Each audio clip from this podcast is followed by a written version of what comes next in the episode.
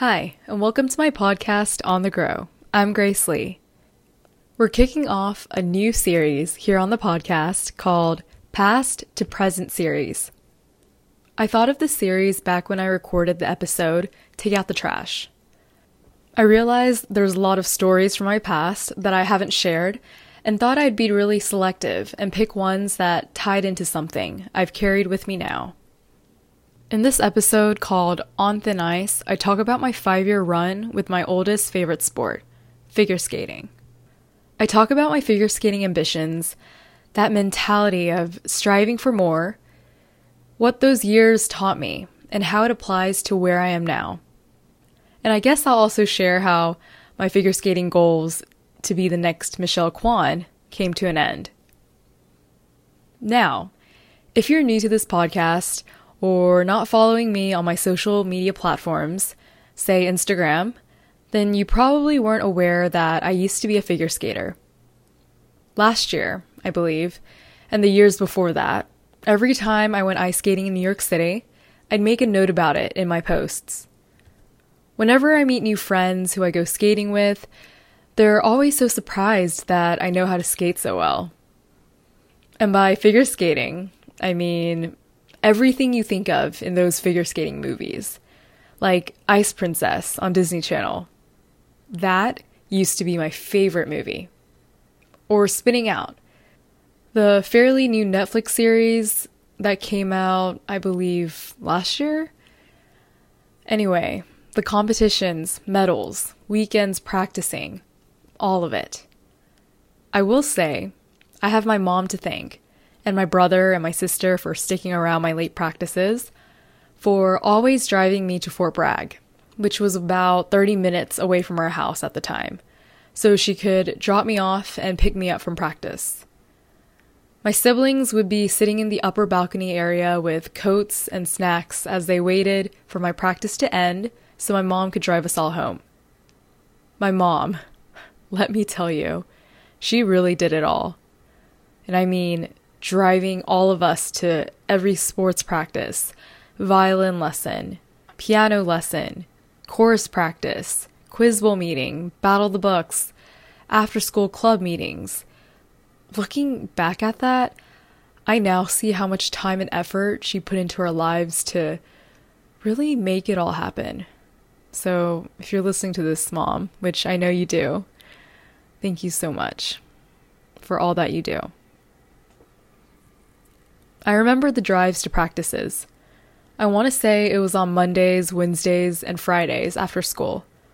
I'd change into my skating tights and a cute one piece dress at home, and then I'd throw on a nice coat for warmth. Get in the car and load up my little pink suitcase where I store my skates with pink skate guards to cover the blade of the skates, gloves, water bottle, and snacks. I was even that type of skater who would change her skate guards every, let's say, every two months or so. Um, I would always buy new ones and make sure my white skates were clean as new. Like I said, the drives were about 30 minutes to and from the rink, and back then, I wasn't listening to music. Instead, I'd bring a book with me or just stare out the car window. Do you remember those days growing up? Man, the things we accomplished without social media. I would fly through at least three books in one day. There's a part of me that wishes we could go back to those golden days where we spent our days without social media. Just a book, the outdoors, the people around us. It was all so different then. I also can't believe I would just sit there for half an hour in silence, staring out the car window. I probably had so many thoughts running through my mind. It's no wonder I loved to write growing up, too. I wish you guys could see this.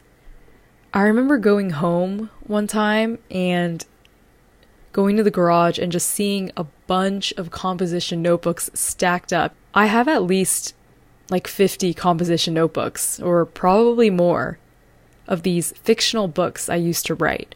And yes, I used to handwrite them because at the time, I did have a computer, but I just I was more drawn to writing it out. And so I remember my hand would hurt like for days because I had written at least like a hundred pages from from writing in the composition notebook.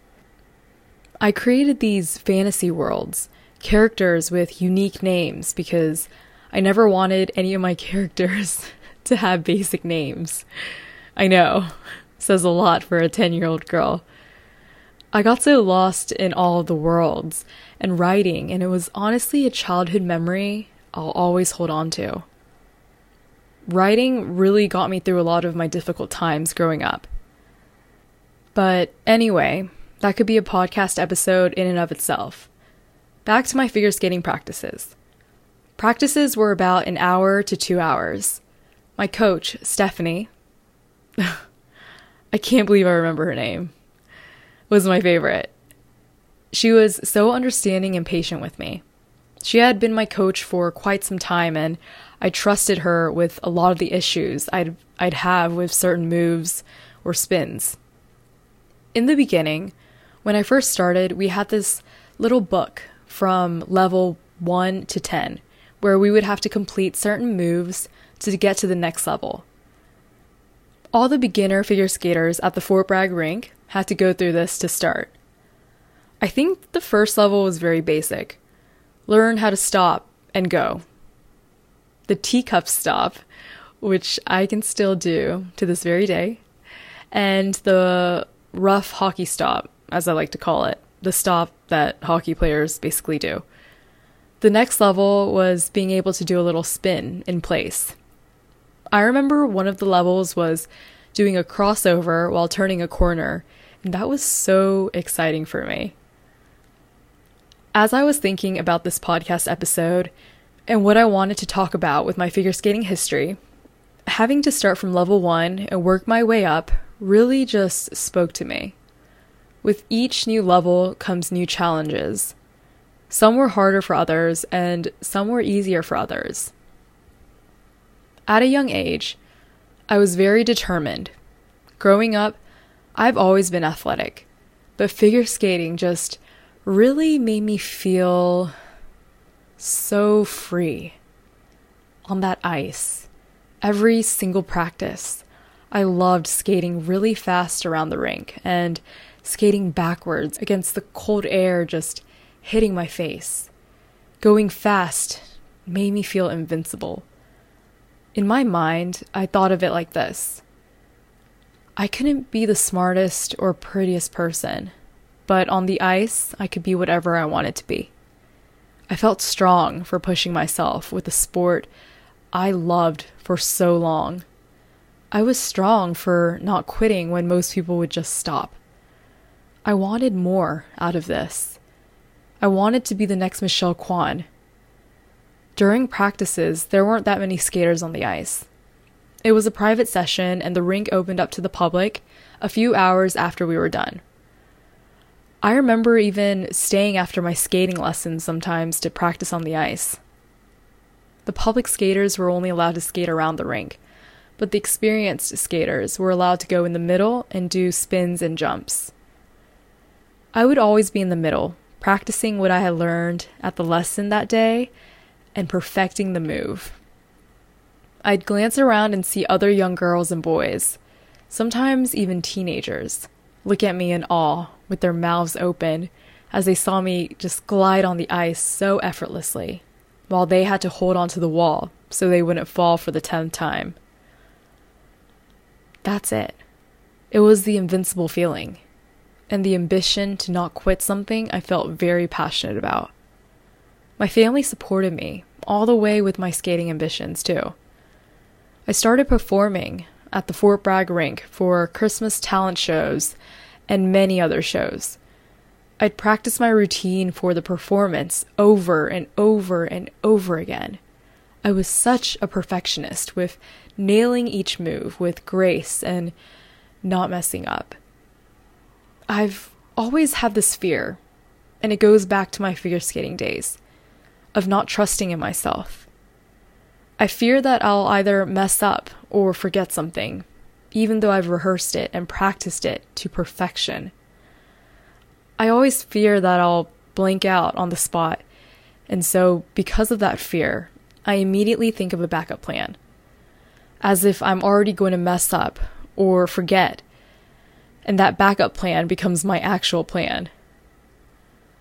I've always felt that way, even in elementary school, middle school, high school, and even college. And even now. it was hard for me to say a speech because I feared I'd forget my lines, or give a presentation without notes, because I'd forget what to say. And so, because of that fear, there was always something that made me anxious to perform on the ice. I wished I could have been like those figure skaters who just effortlessly glided across the ice without thinking about their routine. It's like their routine was part of their instinct. Like it felt like walking or talking to them. I wish that I could be carefree and not think about my routine and just trust myself to just go. And so every performance, I'd be hard on myself to nail the routine. Don't mess up. Practice my facial expressions while moving on the ice. And then led to my first competition in Raleigh, one of many competitions. I'm not sure how old I was at the time, but these were such a big deal. My family dedicated entire weekend to drive me up and watch me perform on the ice.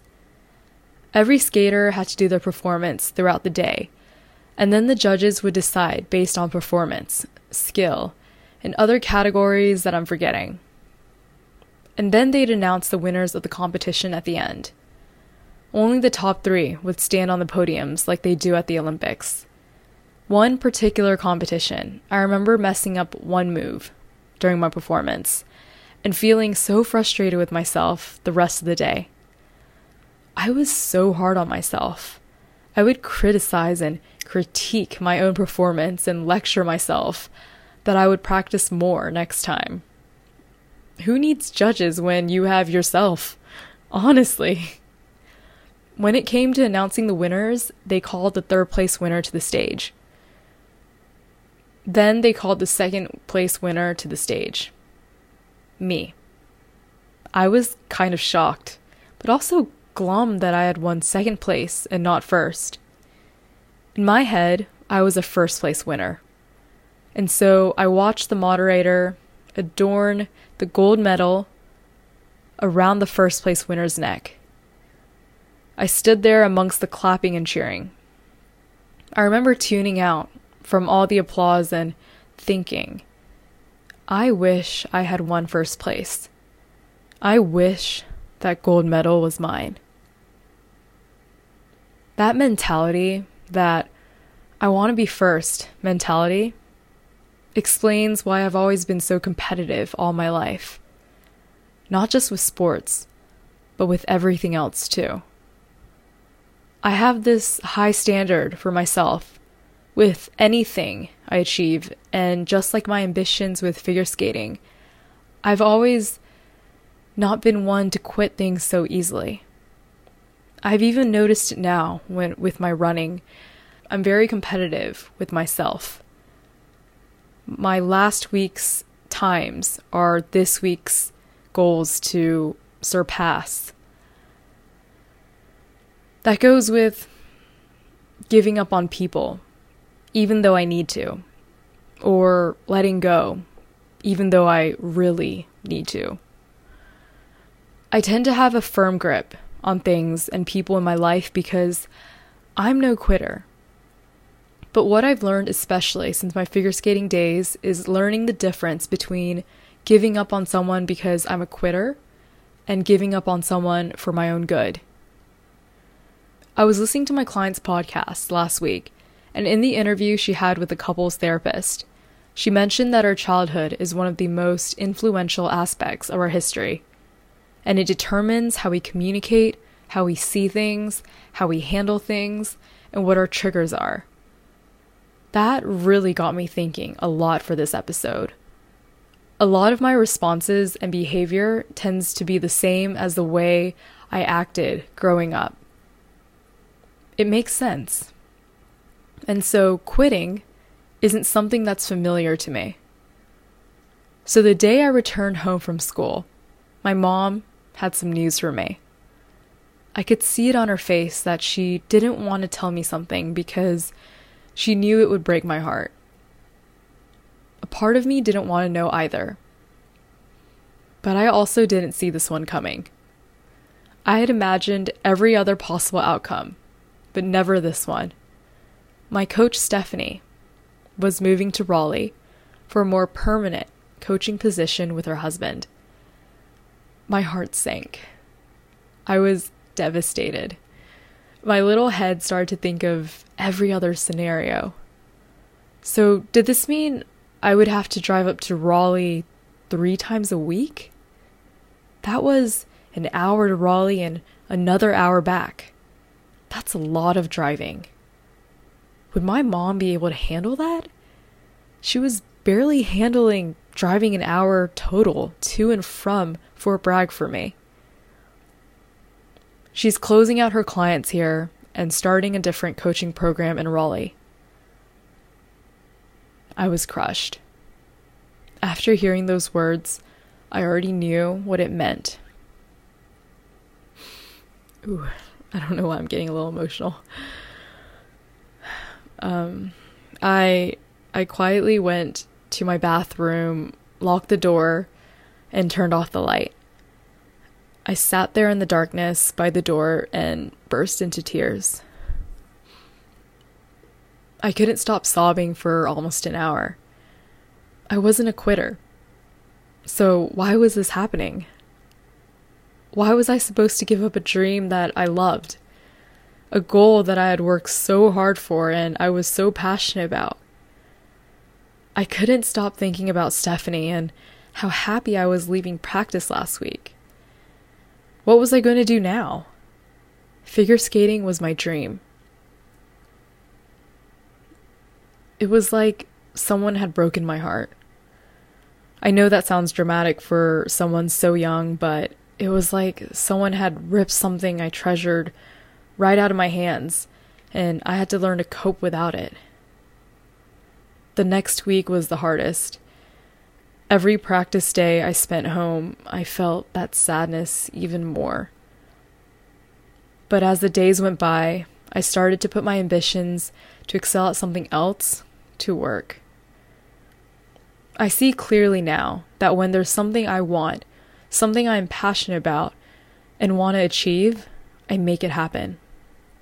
I do my best, give it my all, and then when things are out of my control, I give it to God. Something I was not good at back then. I had to find happiness elsewhere, and it took longer for me to find because I was looking everywhere but to God. Looking back now, I can't play the what if game and ask, what would have happened if Coach Stephanie never had to move? Would I still be a figure skater? Would I have leaned more towards writing and reading and becoming more fascinated by journalism and media if the path was different for me? Would I have then attended UNC's journalism school and then started my own business as a social media strategist? I guess that's something I'll never truly know. God certainly knew what he was doing. Sometimes it will take something devastating and heartbreaking to guide you to your actual purpose. We don't know it in those moments, but when we look back and reflect, we understand that path. We understand why certain things had to happen. Things may feel foreign after you've practiced it routinely, day in and day out. Sometimes the spins will become memories to cherish. Sometimes the song you practice to every time for your competition will remind you that you've still got it. That ambitious drive. It may not be that ice skating rink you practiced on. You know, the one where you memorized where your toe should be aligned with the red line streaks marking your starting position for your routine. but it will be the reminder you need to pick yourself up after your long and hard days while doing the job that you love to do. After all, the real performance isn't on the ice.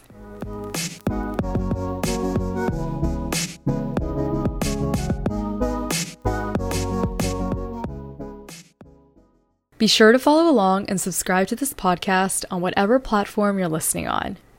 Stay tuned and keep listening to the next episode where I cover another story from my past. This one will be called Facing the Giants Bullying in School. This episode will cover my childhood stories growing up being bullied in elementary, middle, and even high school in a white majority suburban town and why my hometown always felt like a bubble. I talk about being the better person and how that time of my childhood ties into something I've carried with me now. And as always, if you have any questions, comments, feedback, topic suggestions, please don't hesitate to reach out to me. Thanks for tuning in.